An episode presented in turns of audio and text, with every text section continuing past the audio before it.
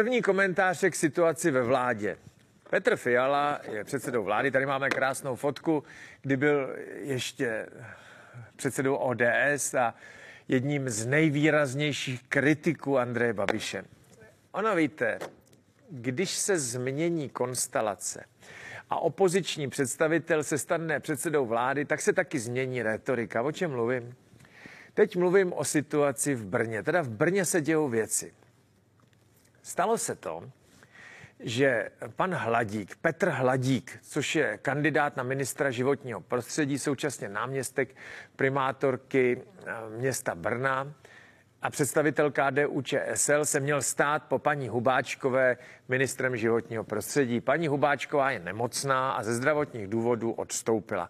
Asi opravdu je nemocná vážně, nevíme, jakou má diagnózu a Přejme jí samozřejmě brzké uzdravení, prostě proto, že říká, že léčit se bude 4 až 6 měsíců, což znamená, že opravdu po tu dobu mít ministerstvo bez ministerstva je blbý. Jo. Takže to je v pořádku. Ty důvody teda jsou v pořádku. Co v pořádku není, je ten hladík. Víte, on se už ministrem stát měl. Před rokem, přesně před rokem, mu nabízeli ministerskou funkci. Opakuju, že vláda byla jmenována v prosinci roku 2021 a Hladík říkal, že na ministerstvo kašle, že to dělat nechce, protože je prvním náměstkem brněnský primátorky. Jo. A že to má z Brna do Prahy daleko. To, to je samozřejmě pozoruhodný. Politik, který se má naději stát ministrem, což pro politika, který chce ovlivňovat věci veřejného, je samozřejmě nejvíc. To já nevím, jako když tenista jede na Grand Slamový turnaj do Paříže. No to je jako nejvyšší vrchol, nebo do Wimbledonu, jo. A on řekl, že to dělat nechce.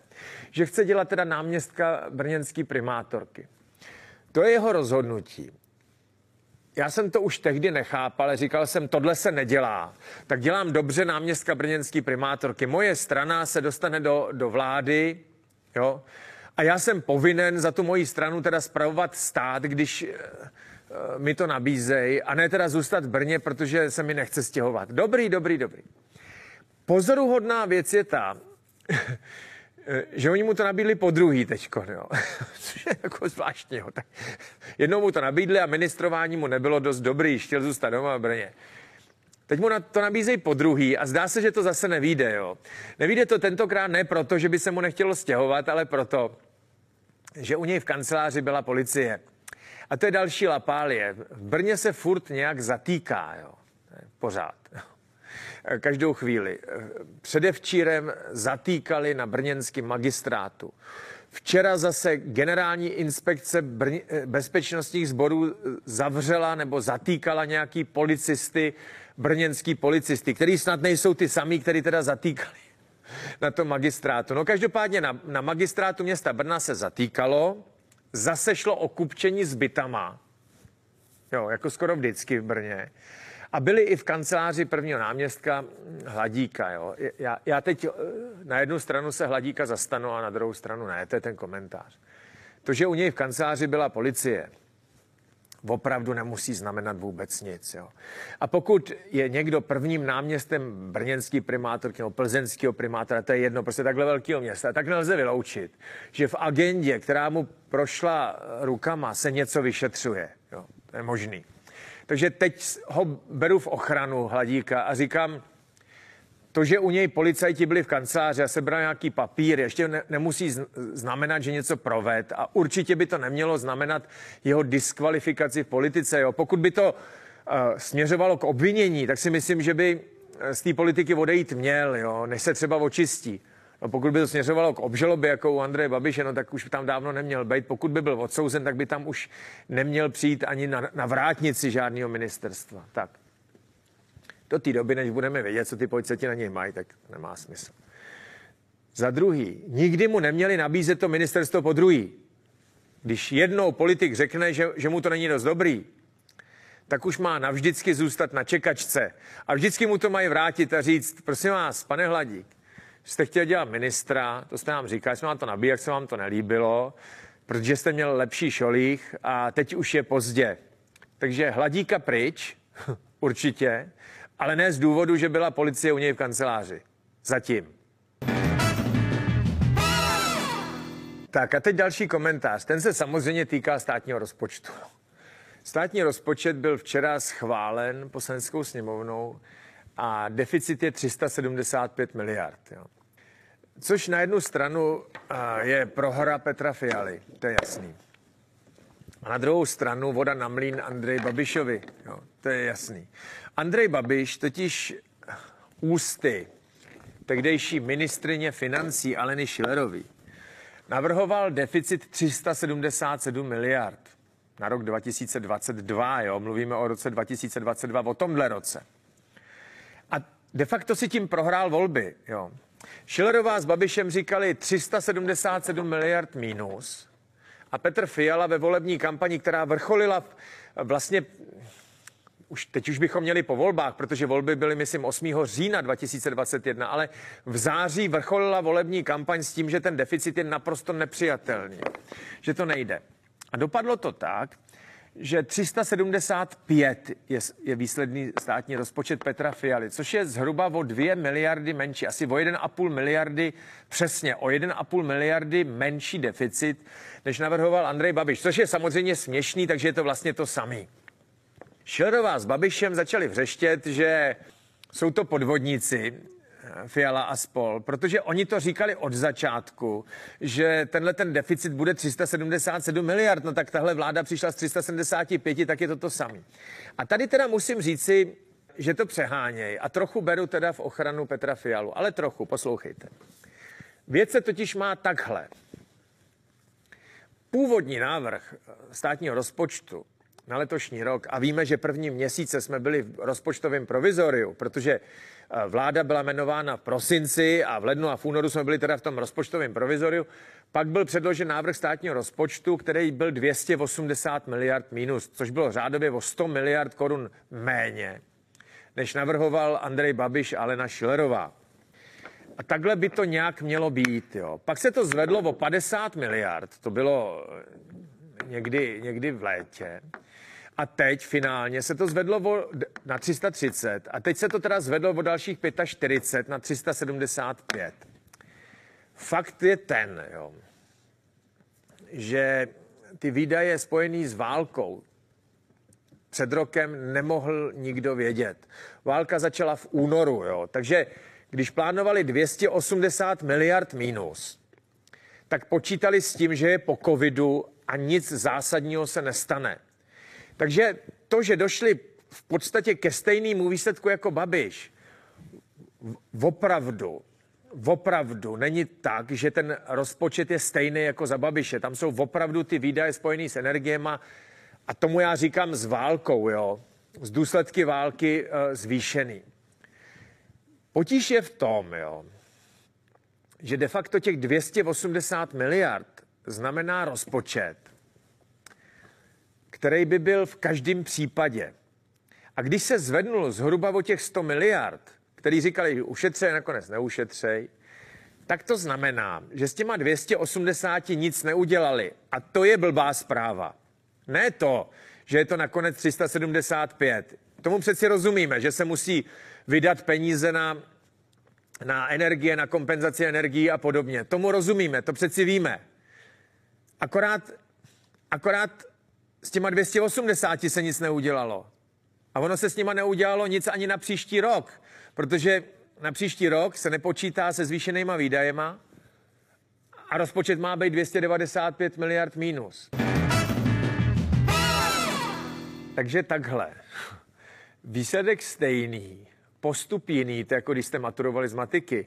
Eh, výsledek stejný, postup jiný. Andrej Babiš, respektive Alena Schillerová versus Beněk Stanjura a Petr Fiala. Zpráva je to blbá, protože s těma 280 miliardama se neudělalo nic a do konce volebního období se zcela evidentně ani neudělá. Jo. Tak. A další věc, kterou chci okomentovat. A ta je, to je ta windfall tax. Jo. Windfall tax uh, se včera usnesli na tom, že bude platit i pro rok 2022. Ona by měla kompenzovat ty mimořádné výdaje spojené s, s energiemi, jo, s těma dotacema na energie. Jo. Akorát on je tam problém té retroaktivity, že jo. Neměli byste být zdaněny za činnost, kterou jste dělali v průběhu roku, až na, na konci roku. Jo? To jinými slovy, v lednu jste nevěděli, jakou daň budete platit. Teď to vypadá takhle. Windfall tax, to znamená ta daň z mimořádných zisků pro těžařské společnosti, energetické společnosti a banky, ty velké banky, ehm, má být uvalena už na rok 2022, což logicky vede k tomu, že ty banky a ty energetici a tak říkají, podívejte, to přeci není normální, jo? My jsme počítali s nějakou výší daní pro letošní rok a vy nám ji teď měníte.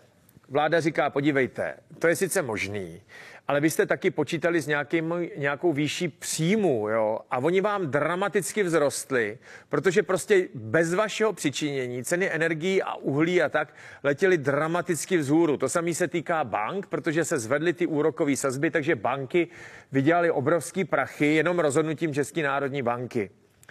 Takže mlčte, my, my část těch zisků vemem. Já se přiznám, že s tím souhlasím, jo. Jenom mi to přijde trochu amatérský. Zhruba před třemi týdny tady byl eh, funkcionář rozpočtového výboru, dokonce on je proděkanem eh, právnické fakulty v Olomouci, jmenuje se Kohajda. Jo? A ten tady plameně hovořil o tom, že zavést daň pro rok 2022 není možný. Jo, není možný, protože retroaktivita. Jeho předseda strany KDU ČSL za zhruba dva nebo tři týdny potom, později, eh, říká, že je to v pohodě, že to možný je. Tak já mám první komentář, že pokud šlo o takhle závažný krok a mluví se o něm už jako opravdu od léta, jo, od června, že nějaká for, forma mimořádného zdanění je na místě, tak už to tehdy měli nějak rozčísnout. Jo. A ne takhle máct lidi, podnikatele a takhle se trapně jako dva dny předtím, než se o tom rozhoduje, eh, vymlouvat. Jo. To je jedna věc. Za druhý, ty kurzy těch akcí samozřejmě poměrně výrazně uh, houply. Logicky ČES, který teď bude zdaněn 60% z těch mimořádných zisků, no tak utrpěl dneska na burze ztráty. Ty velké banky, které jsou obchodované různě ve Vídni a v Paříži a tak dále, tak uh, jsou na tom úplně stejně. Jo. No v těchto okamžicích ta vláda opravdu musí vážit každý slovo a postupovat nějak jako racionálně a, a předvídatelně, což v tuhle chvíli se teda opravdu nedělo. Tak. Windfall tax. Další. Česká pošta. A to je teda komentář, který teda mu říct musím. Jo. Česká pošta je podnik, který patří státu. Je to státní podnik. Z nějakého důvodu je zřizován a řízen ministerstvem vnitra. Jo. Opravdu slyšíte dobře. Šéfa České pošty, což je tenhle ten maník, jmenuje a odvolává ministr vnitra. Tenhle ten maník eh, z té funkce odstoupil, protože se nějak stýkal s obviněnýma v kauze dozimetr a prej padni komu padni nebo tohle. Prostě rezignoval a ty tam dělají výběrový řízení na nového ředitele. Jestli chcete dělat ředitele pošty, podívejte se na stránky ministerstva vnitra tam máte napsáno, eh, co musíte splňovat, kolik vám má být let a kolik máte mít vysokých škol a takhle. A pokud to splňujete, tak se tam zkuste přihlásit, jo. Uvidíte. O tom mluvit nechci. Včera byla totiž rostomilá tisková konference Petra Fialy a Víta Rakušana. A teď, teď, teď fakt budu nepříjemný, jo. Petr Fiala šel jako na inspekci na ministerstvo vnitra, on jako předseda vlády objíždí každý týden na nějaký ministerstvu, jo, že se tam podívá, jak to tam chodí a tak. Asi tam moc času jako nestráví, protože ta tisková konference byla už 9 hodin ráno, takže on tam asi přijel v 7, tam to nějak jako v oběh s panem ministrem Rakušanem a udělali tiskovou konferenci. A na té tiskové konferenci říkali takovou rostomilou věc, že Vláda už teď jako nebude moc prosazovat ty uh, uh, datové schránky pro občany, protože jim došlo, že by tím jako úřady už neposílali ty odporný modrý doručenky. Jo? Znáte ten pocit, když vám zazvoní pošťák a halo, na zvonek, Pa, pane Souku, mám tady modráka a ve vás se jako zastaví život, jo. Říkáte, Ježíš Maria, co se děje? Mo, modrá obálka. A teď dostanete modrou obálku a tam je napsáno finanční úřad. Říkáte, Kristovi rány, co, co budu jako dělat, co v tom může být? A třesoucíma se rukama otevřete toho modráka, abyste zjistili, že máte přeplatek na daní zemovitosti nebo něco podobného. Tak o tuhle tu kratochvíli nás vláda ochudit nechce. Protože kdyby se podporovaly ty datové schránky pro občanstvo, tak by se neposílali ty modráky, tak by se to poslal do té datové schránky. No tak říkáte si, tak počítač a mobil mám, že jo? Většina z nás má mobil. Ono by to bylo dobrý, že bych nemusel pro toho modráka potom chodit na poštu. Tak proč vlastně? A to je jednoduchý. Já nevím, kolik ten modrák stojí, ale myslím, že skoro 80 korun nebo 60 korun, něco takového, eh, poslat tu doručenku. A pre je to obrovský kšeft pro tu poštu. Z doručování těch modráků, jo, těch doručenek, doporučení dopisů a tohleto, ta pošta je živá. Oni tvrdí, že bez modráku eh, by vlastně ty pošťačky ne, ne, neměly co nosit, jo, že to je největší kšeft. A že už teďkon prodělávají 1,5 miliardy za rok. Jo. A když by prej nebyly modráky a posílalo se to tou datovou schránkou, tak by prodělávali o miliardu navíc. Tím pádem modráky se nezruší a budou prodělávat jenom 1,5 miliardy na, e, korun. Takhle, e, jako, oni to ty úřady stejně platí, jo, takže takhle. A za druhý, mě to strašně připomíná situaci, kdy dělnictvo se bouřilo proti zavádění strojů do továren, jo, do manufaktur. A rozbíjeli ty stroje, protože stroje jim brali práci. No, pokrok nezastavíš, už tehdy kapitalisti si prosadili svou a zavedli stroje a dělníci si museli naši, najít jinou práci, ale rozbíjení strojů v továrnách, aby dělníci nepřišli o práci, tady bylo. Už je to víc než 100 let, o hodně víc než 100 let spíš 150 a teď to tady máme znova. Nebudeme zavádět datové schránky, aby pošťáci nepřišli o práci a my jsme mohli dotovat poštu 1,5 miliardou ročně. To je ale chytrý. Oni jsou hlava. Pane Bachmeister. A ještě jedna taková poznámka, ani ne tak komentář taky včera oznámili zdražení české dráhy. Jo. Základní jízdný se zvedne o 15% Takhle, normální dopis stojí už 21 korun. Dráhy, které teda nevynikají zrovna kvalitou služeb, to bychom si říkali, zvednou jízdný o 15% Oni už teď jako nebyli zrovna levný, tak teď je to o 15% ještě jako dražší. Mně už to teda jako přijde dost, jo, že už je to jako drsný. Uh, jinými slovy, mně se jako fakt nechce platit takovýhle prachy za opravdu nekvalitní služby, když vím, že živím armádu úředníků a drahý je to jenom proto, aby ten státní podnik nemusel propouštět nebo ze sebou něco dělat. Jo. Víte co? Když je soukromý podnik, má nějaký nějaký ekonomický fungování a zaměstnává 300 lidí a přestane vydělávat, protože, já nevím, jeho obor je zrovna v útlumu a tak, no tak to propustí, aby se uživil, aby nezbankrotoval. Že jo? Státní podnik nikdy nikoho nepropustí, protože nikdy nezbankrotuje. Vždycky přijde za svým ministrem a řekne, že je nejdůležitější podnik na světě a že potřebuje přidat z kapsy nás všech a my se neumíme bránit nás, daňových poplatníků. Takže dráhy, které prodělávají taky miliardy, budou ještě zdražovat, aniž by ze sebou něco udělali, někoho propustili, něco neplatili, něco, ne, něco nedělali, tak nic. Nebo něco prodali, jaký budovy nebo nesmysly. E, to ne, ale vy si připlatíte. Oni stejně budou prodělávat a vy si připlatíte ještě jednou, že vemou vaše daně a pošlou to tam.